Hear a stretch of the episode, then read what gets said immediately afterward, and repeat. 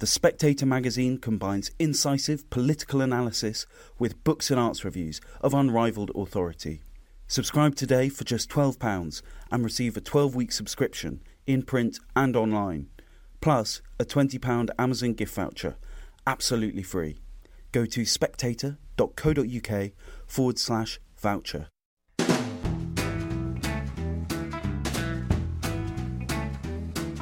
Hello, and welcome to the Americano podcast, a series of discussions about American politics, life, and culture. My name is Freddie Gray. I'm the deputy editor of The Spectator. On this edition of the Americano podcast, we're going to do something a little bit different. We're going to listen to a conversation between one of our contributing editors, Paul Wood, and Fiona Hill, who is currently at the Brookings Institute and is a former official at the US National Security Council. And they're going to be talking about the war in Ukraine, Vladimir Putin, and President Joe Biden. And this week is a joint production with the Institute for War and Peace Reporting, the IWPR, which is a non profit organisation supporting local journalists in the Caucasus, Central Asia, Iraq, the Balkans, and most notably Ukraine. I know they've just sent 50 flak jackets to Ukraine for journalists there to use. It's the IWPR's annual meeting, and they've invited a former trustee, Dr. Fiona Hill, to speak to the meeting. Dr. Hill, you may remember, gave evidence against Donald Trump at his first impeachment hearing. She was able to do that because she had been for a time his director for Russia on the National Security Council. She is well known in academic circles, having made a study of Russia and, in particular, of Vladimir Putin for many decades. She's now back at her usual home, which is the Brookings Institution, I asked her, first of all, since she had predicted the invasion of Ukraine when many were saying that President Putin was bluffing, how she thought the war would now end. Well, that is, of course, the question that everybody would know. If only I had my crystal ball. I mean, I wish I wish I had. I mean, none of the scenarios that I play out in my head are particularly propitious or positive here, because there are many different ways that this could end, and all of them really depend on how things play out on the ground, and also our own resolve the ability of people like you and others to uh, be able to kind of bring back ground truth. So, to help shape uh, the information space. I mean, look, we're getting reports now that Vladimir Putin has not been fully informed by the people around him, which is hardly a surprise. I mean, having done those jobs before, being a brief and being utterly ignored, or being nervous about, you know, taking the messages forward because shoot the messenger tends to be, you know, part of the reaction. You know, I can absolutely see, you know, how that would happen. And clearly, this war has been planned by one man in a very tiny group. I'm certainly a much smaller group than is here today on this Zoom. You know, it's clear that this is Putin's decision. He made it very clear in the iconography of the announcement of the special military operation, sitting, you know, in splendid isolation at the end of an extraordinary, unfathomably large table with the others of his inner circle right to the very far end. That very staged meeting of the National Security Council also showed that not everybody was in the loop as to what was happening. And, you know, so there's a lot of things playing out because it was so close hold that, you know, obviously even the military people are being told to move into Ukraine have no idea quite what it is that they're supposed to be doing. And then you've got this information flow coming back. So having an information picture about what's happening on the ground becomes really uh, crucial. I think it's actually a smart move for the West and the United States and the UK to reveal this intelligence, honestly. I mean, Putin will read that in you know, the paper. He'll, you know, hear about this. He'll wonder. I mean, he might think it's propaganda, but he'll start to wonder because it really all comes down to how he decides to end this whether yes, the military action is blunted, whether you know the impact on the economy is sufficient to make him change tack. His goals will always remain the same, though. And what I worry about is that there won't be any kind of neat end to this. In fact, there won't be. It might be like in Chechnya, where you know we had Khasavyurt, where I and I mean Tony and others remember this. I was part of the negotiating team for Khasavyurt. There was a lot of you know international involvement. We had the Harvard negotiation project working with the Ministry of Nationalities in Russia. Tony and others, you know, kind of were providing you know background information for this. It became very clear very quickly after the conclusion of the Khasavyurt Accord 1997 that everybody we were dealing with in Moscow saw this as just a strategic pause while they regrouped and rethought about what they were going to do to reach the original goal, which was not of compromising with Dudayev and then Maskhadov and the Chechen rebels, but of imposing their own system on Chechnya.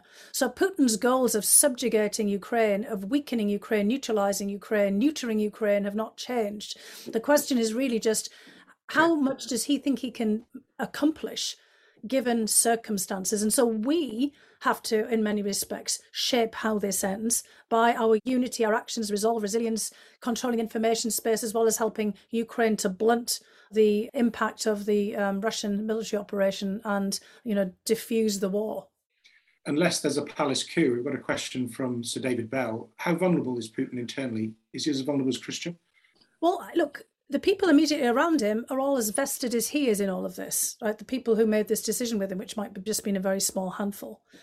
And when we look back at histories of palace coups, there's quite a few, obviously, in the palace of uh, the Romanovs. And there's, you know, Paul I comes to mind. You know, Catherine the Great was involved in, uh, you know, coup, you know, to get herself, you know, established in many respects. You know, basically sidelining both her husband and then her son. You know, sort of.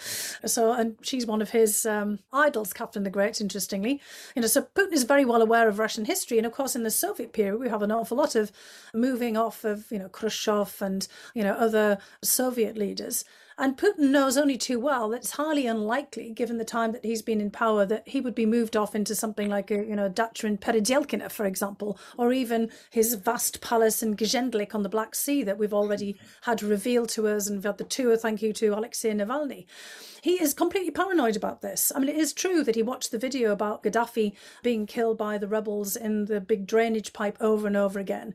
He knows the history of Mussolini and Hitler and Ceausescu. He talks about all of this he has actually explicitly said that he knows that if you're on the losing side, you're put against the wall and shot. So this is a constant preoccupation for him. And we've had with other leaders in the region, like Islam Karimov, for example, used to spread around rumours of his imminent demise and his illness. I mean, I know that from my you know work in other places, just to see who would stick their head up, including his own daughter, who ends up in house arrest. So you can be sure that Putin is thinking about this 24 7. And so he'll be doing everything he can, if there's any hint at all, to make sure that this is not going to, you know, take place. And again, the people around him are dependent on him. In the event of a palace coup, they can't really trust everyone else. He's the arbiter. So, you know, the more that we talk about this, the less likely I think it becomes, if you see if you see what I mean, because he'll be out there looking for every sign. You know, or maybe this is sort of a reverse way of thinking about it. I mean, he is looking also for any sign that we're out to get him. Yeah. You know, because he's firmly believed that the United States were in this business, as the CIA was in the business back in the day, the Cold War, the removal of Mossadegh, for example. He's convinced that everything, even spontaneous uprisings like the color revolutions or the Arab Spring, have the hand of the CIA. I mean, it doesn't matter what Biden said or didn't say, you know, recently about, you know, my God, this guy, you know, can't possibly stay in power. You know, second question, can he really? I mean, is this feasible? Putin's view is that everyone is out at some point to try to topple him. It's why he intervened in Syria to kind of stop the you know kind of cascade of regime change in the middle of the Arab Spring to keep Assad in place to kind of show that actually you could counter that. And you know we said Assad must go in. What was it, 2012 or so? 2015, he looked like he was about to go. The Russians go in. Assad's still there. 2022, 10 years later. So Putin intends to be that man who stays amidst all of the rubble, all of the carnage. He has a very high tolerance for that precisely because he doesn't want people to have the satisfaction of seeing him going. Now, that doesn't mean to say that something might happen, you know, so, but I just think that the more we talk about it, the more we put it out there, you know, the more that Putin then is doubling down, digging in, and doing, you know, everything that he can. But it may well be, just like in the case of Yeltsin and the leaders of Belarus and Ukraine getting together, that at some point, you know, people around him might just say, look, the old guy, he's not that old, obviously, is he? But, you know, he's not managing this. And remember, Gorbachev, it wasn't just Yeltsin and others trying to get rid of him and get rid of the Soviet Union. There was also the coup of 1991.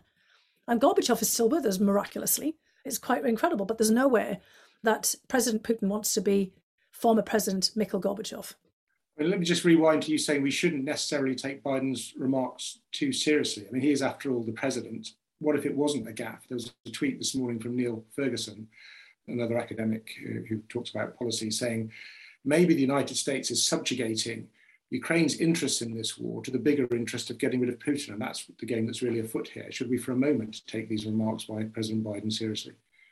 Well, we should take them seriously. I wasn't suggesting that. I was just saying, irrespective of what he said, Putin mm. thinks that we're out to get him anyway, because that's the pattern that he sees. Ever since 2003, when the United States invaded Iraq, Putin has been even more convinced you know, than he ever was before. That the United States has got regime change in mind, and so he actually thinks that you know, kind of yes, the U.S. did invade Iraq with the intent of overthrowing Saddam Hussein, so that's clearly right.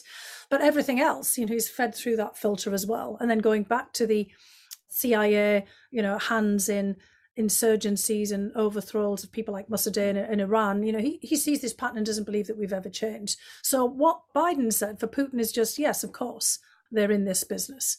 I mean, of course, what Biden's expression was the expression that everybody else is thinking. You know, as he says, surely God, this man can't remain in power. You know, can he? Question mark. And as I said, this is exactly what we said about Assad. Assad must go. We can't possibly imagine the future of Syria with Assad still there. Well, guess what? 10 years on, the future of Syria still has Assad there. Mm. So, one of the things that we have to be very careful about is, you know, basically prejudging all of this. This is why I said I'm not sure how it ends. It could end, end, you know, with a basically what becomes a temporary truce or what the Russians see as a temporary truce with some kind of formulation that stops the war, sort of, in Ukraine, and Putin's still there presiding over all the rubble and potentially being out there till 2036. Or it also might not. And I look, I think that the big mistake would be to set this up as regime change. So I, I didn't read Niall Ferguson's uh, piece here, but you know, when we started to do that in Syria, you know, we didn't achieve objectives on the ground. I mean, eventually we, you know, start to fight against ISIS, but everybody's move to get rid of Assad didn't succeed when I was at the National Security Council, there was the same goal, obviously without a military intervention, to get rid of Maduro. Maduro's still there in Venezuela, you know, despite the fact that he didn't win the election. You know, we've had the same thing with Cuba, you know, with Iran. That once things are defined in that, you know, basically frame of regime change, they take on a different character and they're often not successful. Thinking in phases about basically trying to stop the war, blunt all of the effects of it, make it very difficult, constraining, you know, Russia's ability to prosecute this war, limiting Putin's options is really the way to focus on that. And as far as I know from my interactions with people in the administration, that's what remains the goal, even though at this point they find it very hard to fathom how one could have any relationship in the future with a Russia where Putin is still at the helm. We've got a lot of good questions coming in, but let me just ask you about what I think is the most important aspect of this, which is whether this ends in a nuclear exchange beyond Ukraine's borders. It's quite terrifying the way the Russians keep dropping hints about this.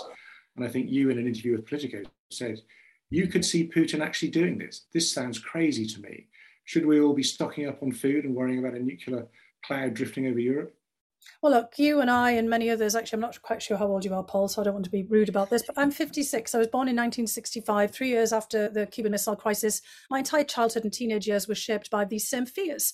The Communist Party, the Soviet Union, they had chemical and biological weapon stocks in addition to uh, nuclear um, weapons, both tactical battlefield, intermediate nuclear weapons, and long range strategic nuclear weapons. This was a perpetual concern. It was a part of their doctrine to use them. Putin comes out of that milieu. I mean, basically, he's going to be 70 this year. He was very much a Cold War warrior.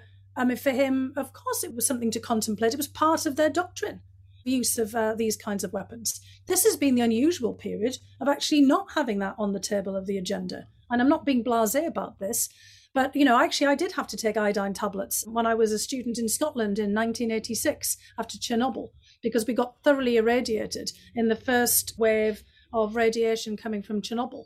And you know we couldn't drink the milk or eat the lamb, you know, for a long period, and that had to be the slaughter of lamb stock. So you know we already had that's actually another risk they've, they've taken hold of Chernobyl, they've taken hold of uh, Zaporizhia, the largest nuclear power plant in Europe. You know, we've just had Grossi, the head of the International Atomic Energy Agency, going out there. We've got to worry about, you know, basically nuclear security from the civilian nuclear plants as well. But it's absolutely the case the worry that we've had for years, going back to 2015 and, and you know beyond that, is that we've seen, as in often in old Soviet times, the Russian military exercising again, you know, with tactical battlefield nuclear weapons. If you read the Bulletin of Atomic Scientists, they've been reviving articles, you know, from earlier talking about this. But the very fact that he's talking about this means he's already deployed it, right? You know, he's he's basically put it on the table to get exactly this kind of reaction. And he's already, in a way, crossing that threshold of the impermissibility of use by suggesting that he might, because he's trying to see how we're all going to react. Putin will be loving the fact that we're all talking about it, but we do have to take it seriously. And that means we have to keep ramping up our diplomacy because this will put us over the threshold of the violation of the non proliferation treaty. We were supposed to have a review for that this year. We already have so many nuclear powers. We have Pakistan and India, ones we're not supposed to talk about.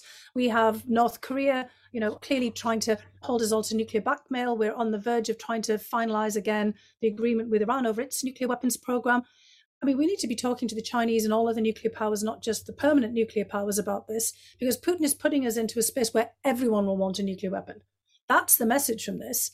That the message is, and actually, you know, my friend Pam and I wrote about this in, you know, 1994. Maybe Ukraine shouldn't give up its nuclear weapons because it would become vulnerable, you know, to pressure from Russia, and that will be the lesson. The lesson of all of this is that yes, Ukraine shouldn't have given up nuclear weapons, and everybody else should be trying to get hold of a nuclear weapon because Putin is making it permissible, you know, basically to get away with things, literally to get away with murder if you have a nuke and you're threatening to use one.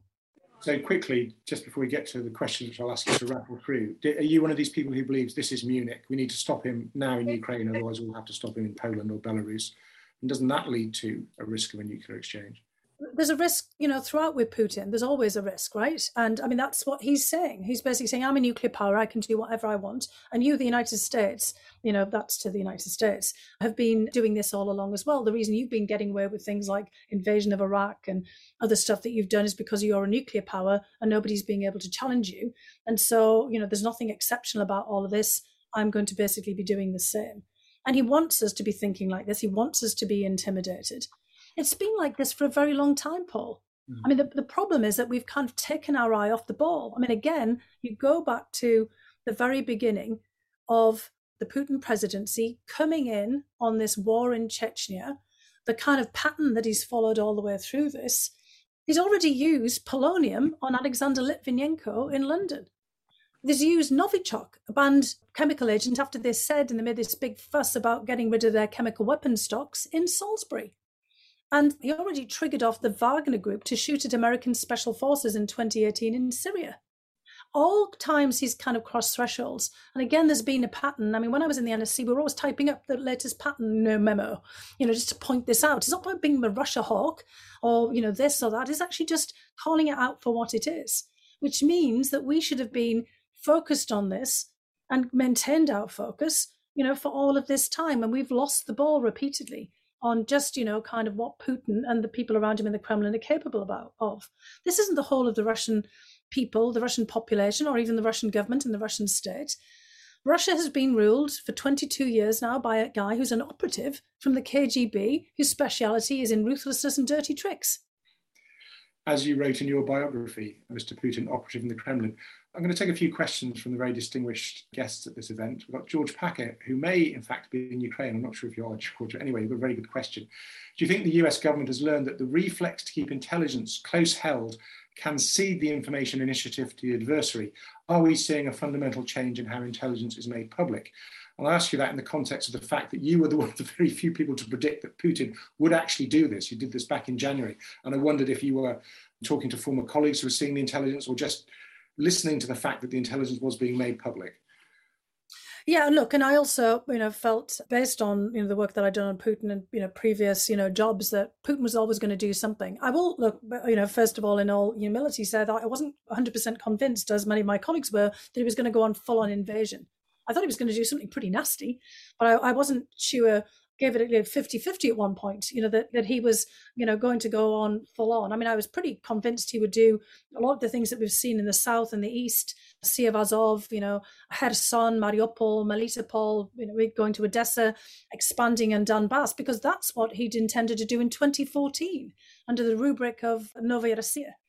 And you know what George has said, and you know I'm really glad that George is there, and you know like everybody else doing this reporting, you know, is, is pretty important because it's been a mistake in the past to keep that information so close hold. There were many times when I was in the government where we could have shared this more broadly without giving away sources and methods, you know, for example, because some of it was just obviously common sense and patterns that others can see. Look at Bellingcat and all the information that they put together both on MH17 along with Alexei Navalny on who had you know, tried to assassinate him and all of the work that they did together on Putin's palace in the Black Sea the work that they did on Salisbury and the GRU guys, you know, basically going there and what they did. I mean, there's an awful lot of information that's got out there by journalists, by people affiliated with IWPR, by people like George Packer, people like yourself, and you know many other people who are on this Zoom, who have been you know way ahead there when it could have been you know verified and backed up by you know other information from inside of the government.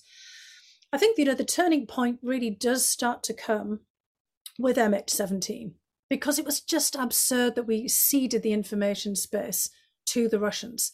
My colleague at Brookings at the time, Hannah Thoburn, who now works on the Foreign Affairs Committee at the Senate, was on these, you know, kind of Ukrainian Russian chats at that time on, on the internet. She ran into my office and said, they've shot down a plane.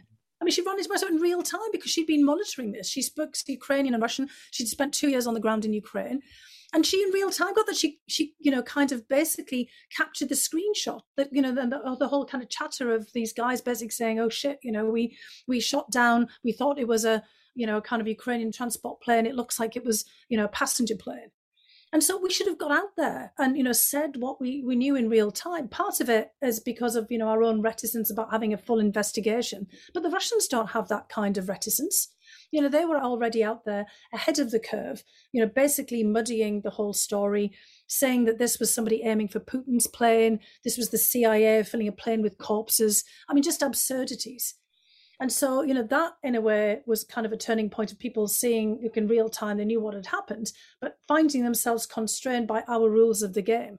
It's the same, you know, with journalism, when you say, well, on the one hand and on the other hand, where you always have to have the other side of the story. I recently did a piece where you know, I made the actual assertion that's not just assertion, but a fact that the Russians have been on the ground in Donbass. And the fact checker kept saying, but the Russian government says they're not on the ground. And I was like, yes, but that's BS. They are on the ground. Can you prove they're on the ground? I said, well, okay then. You know, so I start sending all the stuff from Bellingcat and everything else, but I can't send them, you know, the intelligence. Well, because they're on the ground. But there's this, you know, constant, well, they've said this and well, they've said that. That gave them the whole domain of the information space to manipulate. We saw them do it in 2016 in the intervention in the um, US presidential election. We had to wait for the Mueller report to state the obvious about what the GRU had been doing in the Internet Research Agency, for example. And, you know, now also with Salisbury and with Skripal, part of the reason all the information isn't out there is because of Dawn Sturgess's death, which is just an awful outcome there. But there is an inquest still going into her death and inquests in the UK take an awfully long period of time. And although Theresa May, I think Theresa May was the first mover on this by announcing that the Skripals had been poisoned with Novichok. I mean, that was a pretty bold move. I think she actually changed the format there because of knowing, of course, that the Kremlin had been behind the okay for the poisoning of Litvinenko with polonium. But again, you know, not letting that information get out there and letting that be basically trolled and reshaped by by the Russians. Again, we ceded the information space. It had to take Bellingcat and others to get the information out because of the inquests going on. So we constrained in many times by our rules of the game, our rules of reporting, the rules of investigations. When in fact, if we've got some pretty ironclad information, we should get it out there. And I think that that's exactly what's happened. It's been that learning curve, realizing that, you know, from 2014 onwards, we've been kind of falling behind and ceding the information space. The Russians, when we actually have ironclad information. And I think, you know, the Biden administration did something that was very important. They did a public warning of the kinds of warnings that I and others would have done previously behind the scenes. They got out there because, you know, they realized that something was going to happen and that they really had a duty to warn as well, given all the other things that had happened. So, I mean, George, you know, is right. There is a shift here. It is very important. And, you know, I was seeing patterns, but yes, I was also hearing from former colleagues. They weren't giving me, you know, all of the information they had, but they said, look, you know, and I knew then that they must have something actionable that, you know, something that where they have these kinds of high confidence from my own experience that, you know, they really had something here, that it was very clear that the game had changed and that Putin was preparing to do something and something big. Well, I'd love to know what the CIA and the NSA is picking up from within the Kremlin walls right now. And Gillian Tett, I'm not sure, Gillian, if you're still the FT, but Gillian Tett, formerly or currently a very distinguished FT journalist, wants to know what's the military thinking? Are we going to get a mutiny here by the army? And a linked question, she's quite surprised to see that Navalny is still alive. What do you think of that? Yeah, gosh. I mean, on the Navalny point, I've been worried sick as well. And I know that others have been around him, that this would be the perfect time for him to I think, in, a way, better not to speak about it, to give them ideas in some respects as well, because I, I know that very much the people who have been, you know, associated with him, you know, have been kind of pushed out, have been ringing alarm bells for some time, hoping that, you know, perhaps he could be even released, you know, ahead of what seemed to be this kind of imminent confrontation. So I think, you know, keeping an eye on Navalny, keeping him in the spotlight, keeping him in the news as much as possible, making sure that we all know he's out there is, is pretty important because, you know, clearly they wanted to kill him and they still wouldn't hesitate all kinds of circumstances to finish that off because he's a threat for what he stands for and just in himself as a person, as somebody who's very openly said that he wants to challenge Putin for the presidency. I mean, he had some some real traction there, as well as moral standing, and he did something amazingly brave. Some would say foolhardy, but it's really an incredible act of bravery and also confidence in the future of Russia itself by returning. I mean, he's basically making that statement that Russia isn't about one man and that everybody has agency and everyone should stand up. And that's a very powerful, powerful symbol. Now, in terms of uh, the military, there's all kinds of interesting indicators here. I mean, Russia doesn't really have that much, as you well know. I mean, you know this as well as I do, the history of military coups, except the Decembrists. you know, back in uh, big one, the whole period of 1815 after the expulsion of uh, Napoleon and his forces, and the Russians pursuing them back uh, to France and coming back with the demand for a constitution. There's been, you know, very little of uh, that kind of streak within the the Russian military. However, it does certainly seem that people are refusing to fight and in fact, there's hints that I got from another colleague who follows these things extremely closely this week, saying that they've seen signs of actually legal action being taken by some members of Rosgvardia, the Russian, you know, National Guard, who refused to go into Ukraine because there wasn't a declaration of war. Kind of interesting. They didn't uh, the special military operation. They got basically fired, and they're actually contesting their dismissal. And the lawyer who is basically working with them has also had a lot of inquiries from Russian military figures at uh, different levels, wanting to actually maybe even take a collective action suit, which is very interesting. Then, of course, there's the whole I mean, I don't know what to make exactly of it. Shoigu not being seen, you know, for 12 days. All these stories now about the fact that Putin wasn't getting the full briefings and all of the information of how things were going on the ground. Zelensky's interview with journalists recently about all the body count.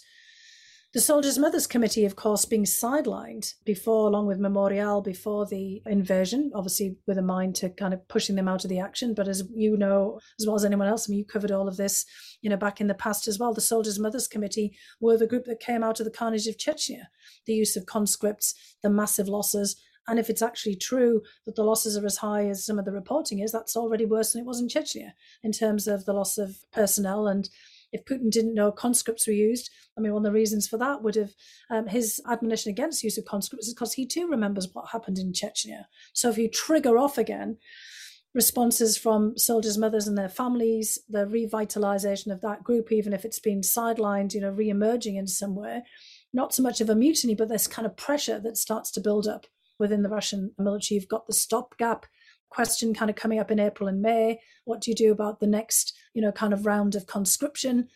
The talks about bringing in not just the Kadyrovtsi and Chechens, you know, obviously have a whole different view on things, but uh, foreign fighters, the Wagner group, that's already starting to show that cracks are appearing in the military.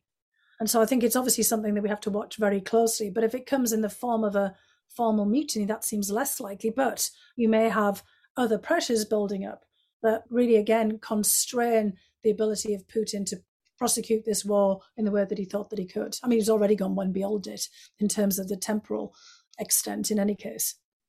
Well, that brings me to another question, which is Are we now at the point or getting to the point where both sides are exhausted enough they have to enter real negotiations? And it struck me this extraordinary press conference last week by the general staff of the army saying, Well, actually, we only really want the East. Let's just concentrate on the east of Ukraine. That seemed to me an extraordinary humiliation for President Putin very directly. But maybe that was the game all along just carve the country up, split it up into bits. What do you think?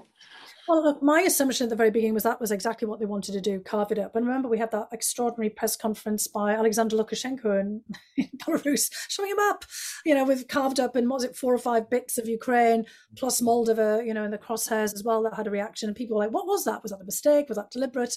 You know, and if it was deliberate, why? You know, was it for or against the war? What was Lukashenko up to? I mean, you know, who knows with Lukashenko, right? But that was, of course, feeding into this very clear picture when Putin says, you know, right from the very beginning that Ukraine is not a real state, you know, telling George Bush and many others that part of it was in Eastern Europe and part of it was given to us, you know, going back to the sort of 17th century views of Ukraine. You know, everything that he's actually said about Ukrainian statehood and, you know, its past history, Kiev and, you know, the the ties to Russia and the Russian Empire and Orthodoxy and the Russian world that he's envisaged there are, however, you know, some other things playing out here. Konstantin Zatulin, the Russian member of parliament who is in charge of the CIS, the Commonwealth of Independent States, and Russians abroad, Russian speakers abroad, that 25 million who of ethnic Russians or Russian speakers who found themselves in places like Uzbekistan and Kazakhstan, Kyrgyzstan, and elsewhere after the end of the Soviet Union. He was pushing a resolution through parliament to declare Belarusians and Ukrainians Russian, you know, which also adds a wrinkle to this, which is rather troubling, you know, which might also then enable the incorporation of parts of the East, you know, into Russia, just like the annexation of Crimea. So there's all of these signs, and again, going back to the early 1990s, of a desire to dismember Ukraine.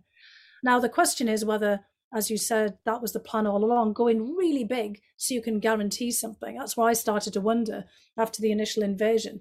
Did you sort of go in, you know, kind of so no half measures to ensure that they got something at the end of it?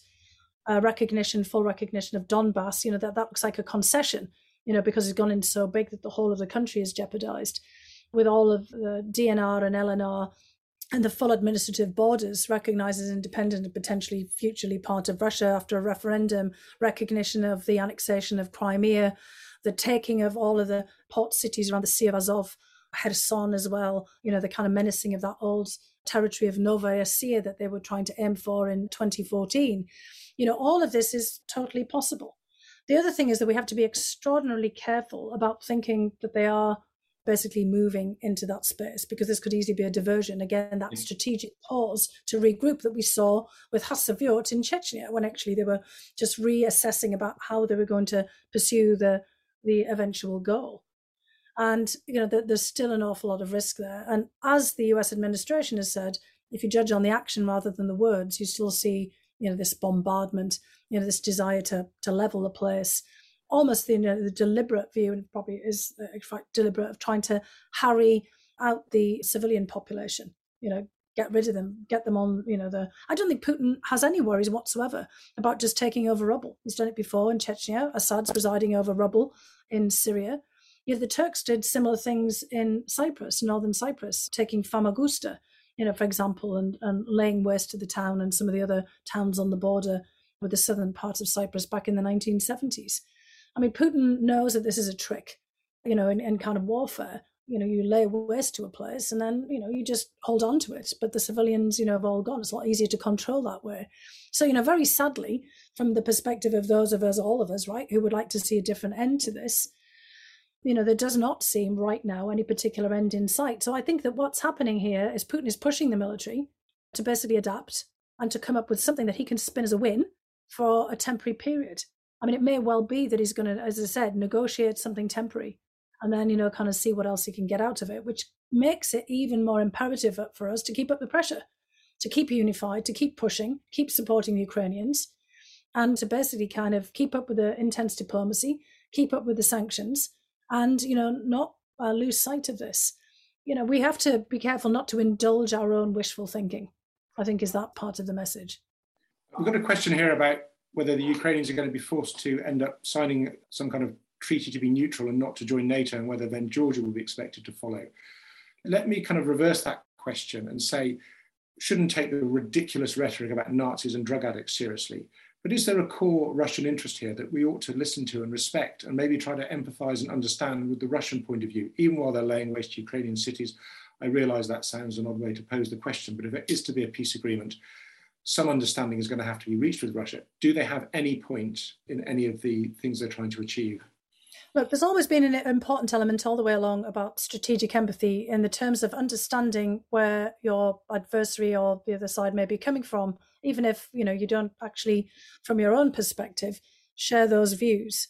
So it certainly is the case that Putin and the people around him think of NATO as a threat because of its capacity and its capabilities and their interpretation of what uh, NATO is. And I can lay out there why they think what they think, you know, for example. So if one were looking, you know, back to the 1990s and thinking about the expansion of NATO purely from the Russian point of view, one can make a pretty strong case, as people like John Mearsheimer and all of these do, that this was a mistake you know, from the point of view of relationships with Russia. The Germans and others for many years, at so many conferences where they've talked about thinking about how we could have had sort of a peace treaty at the end of the Cold War that kind of created a different European security arrangement you know, kind of a different version of the Helsinki Final Act. I mean, we're, we're still talking about that, right? We still we're going to have to at some point think about a reincorporation of Russia in some form, just as like we had to with Germany after World War II and Japan after World War II, in some new security arrangements. So we do have to start thinking about all of this. But the other kind of flip to this, of course, is what NATO itself was about at the end of the Cold War. I mean, Putin and the Russians thought NATO would disappear you know, from our point of view, NATO was a defensive alliance. It was a collective security arrangement. It was built up on mutual agreement. We didn't force, the United States didn't force other countries to be in NATO. The Warsaw Treaty Organization was something different. That was a sort of a forcible collective security arrangement, very much dominated by the Soviet Union. And you absolutely saw that with the invasions, or let's say the interventions in 1956 in Hungary, 1968 in Czechoslovakia, and in the 1980s in Poland, where they wanted to kind of, you know, have their own interpretation of socialism and communism in their countries and wanted to go in a somewhat different direction. You know, the United States of course, was occupying Germany uh, during the Cold War, along with you know the United Kingdom and the Allies. But it wasn't in the process of invading its um, allied member states during the Cold War, and occupation was, of course, the consequence of World War II. So, you know, we saw, of course, NATO from a very different vantage point, as did ultimately the countries of Eastern Europe that wanted to join it. The push for the expansion of NATO came from those very three countries initially that had been the subjects and the objects of a Soviet intervention Poland, Hungary, and the Czech Republic. So, you know, they were the ones that wanted to join NATO for, you know, their own purposes. And that's kind of how we got into this debate. Now, we should have been very mindful of how the Russians saw it, and particularly people like Vladimir Putin, who comes out of this Cold War environment and was always going to see it very negatively. And the one incident that I always talk to everyone about when I'm trying to explain this is 1999 and the bombing of Belgrade, which was conducted as a NATO operation. And I happened to be in St. Petersburg exactly as this happened for a conference. And we had people like Grigory Yavlinsky from Yabloko and all kinds of people who were very well disposed towards the West, Chubais, and they were all shocked, completely shocked by this. They were taken aback. And they kept saying, well, why would NATO do this? Why would NATO bomb Belgrade? And you know, we would go through the whole thing about you know the, the, ethnic cleansing, you know what was going on in Kosovo, you know the massacre of Albanians, and you know the whole and they just didn't get it because they kept saying, but NATO um, is only supposed to intervene if there is an Article 5. Serbia didn't attack a NATO member. And so then their view as a whole changed. Everybody's view changed of NATO. NATO went from being what we said it was, a defensive alliance, you know, with very clear rules, to, in their view, something else, something that we would use out of expediency. And I literally, I remember Yavlinsky saying, well, does this mean that NATO could bomb Moscow because of Chechnya? Because this is against the backdrop of the emergence of the Second War in Chechnya. We said, of course not. I remember having this whole discussion with Alexei Arbatov and others, and we were saying, of course not. Uh, but, you know, they didn't feel particularly convinced. And then, of course, you know, after that, NATO was used in operations in Iraq and in Afghanistan and in Libya. And it just, you know, basically concentrates and consolidates this idea among you know people like Putin, but many others too, that actually NATO is an offensive military alliance that is kind of used for other kinds of purposes. And these whole rules about Article 5, they got it about Afghanistan in 9 11 and you know the triggering of Article 5. That, that doesn't really mean anything. And NATO is just an extension of the United States because the United States wants to use NATO to further up its operations, just as Russia does with the CSTO. It's you know poor man's version of the Warsaw Pact, the Collective Security Treaty Organization, with all the countries that are militarily dependent on it, like Armenia and Kyrgyzstan, you know, Belarus, for example. And then all the big debates during the Trump era about NATO, where you know, Trump's calling out the Germans, everyone for being deadbeats. That just, you know, kind of underscores for the Russians, yeah, exactly. This is just the United States. The United States has been paying for everything all along, and that NATO is nothing without the United States. This, this NATO is just an extension, just like the CSTO is for us. And so we should have been extraordinarily mindful all the time about how they were reacting to this. It doesn't mean that it's our fault that, you know, Putin made this decision, because I, this is his decision, but we should have been much more clear about what was the reaction, how we were going to handle it, how we were going to mitigate it. You know, and part of our problem is because we've had, it's not a problem, it's the nature of our democratic systems, but it becomes a problem in managing Russia. One guy in power for 22 years, stewing in his own juices, thinking all these things, getting more and more entrenched in his ideas.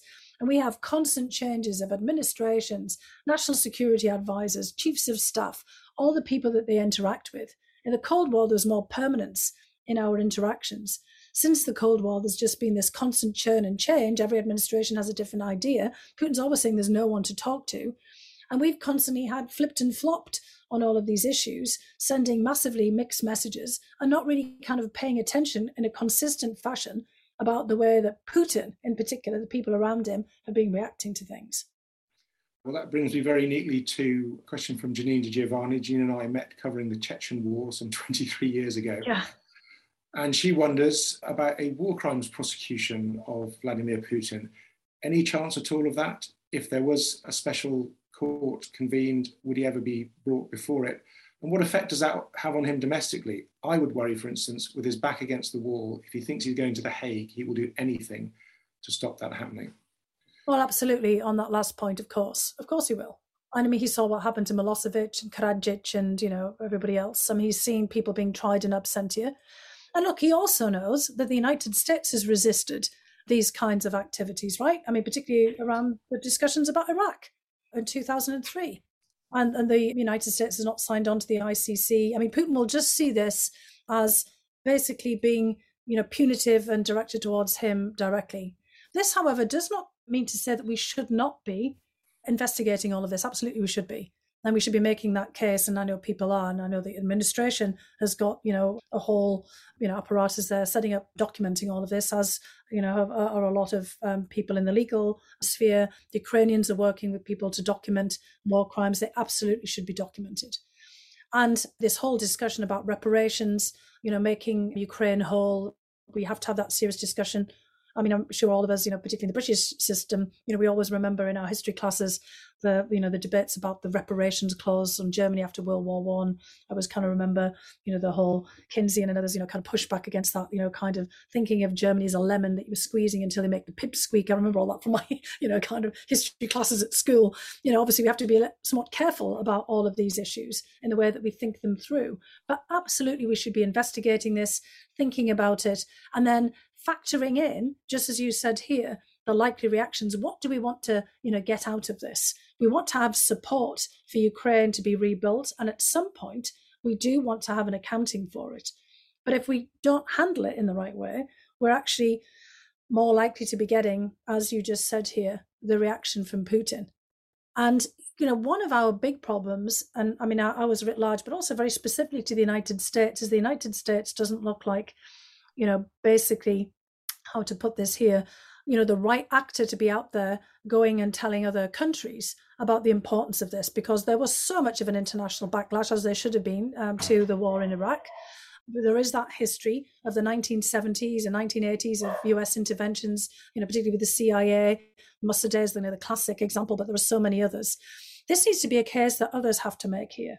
You know, the Swiss, for example, you know, others that, you know, have a pretty unblemished record of you know kind of conduct in international affairs to go out there to you know the rest of the world community look the chinese themselves and the you know the koreans have all worried about you know world war ii and what happened to them and you know their relationships with japan we've got all kinds of you know issues about you know what turkey has done in the past you know for example you know the greeks and you know the sort of cypriots there's a whole world of minefields out there for how this could be handled. We've got a lot of lessons that we know from Germany in the way that the Nuremberg, you know, trials that are more positive on that front, you know, negative lessons about how these things have been handled. You know, we've got whole discussions out there about truth and reconciliation commissions. I think, you know, this is something that we need to get ahead of, get a grip on, and have a really serious discussion about, you know, behind the scenes about how we're going to handle it. But the accounting of and the collection of evidence about war crimes is pretty essential. And you and, you know, others in the media are playing a very important role in this as well. Well, sadly, I think we're out of time, and I apologise to everybody who sent me a very good question. I didn't relay it to Dr. Hill. Uh, Dr. Hill, incidentally, you, are, you have the best job reference I've ever seen, which is Donald Trump putting out an official press release that you were, quote unquote, a deep state stiff with a nice accent. I think I'd have that framed. I did have it framed actually by a colleague. Thought that it would be, you know, a nice gift for me. I was like, thanks, you know. But I do have it on my shelf to laugh at now and again, you know. But yeah, my, my job, you know, kind of basically assessment that came a little bit too late, you know, for when I was there. And first of all, he said he had no idea who I was, by the way. But then at the end, it another compliment. Did right, you know, I've no idea, never seen it before in my life. well, more importantly, I think Joe Biden, as vice president, was asked what he was reading, and he said it was your book about Vladimir Putin, operative in the Kremlin. This has been a masterful survey. I think one of the best discussions that I've heard on the current crisis. Uh, we are all enormously grateful. Thank you so much. And that was Dr. Fiona Hill talking to me earlier. Do join us again on Americano for more news from the United States and beyond.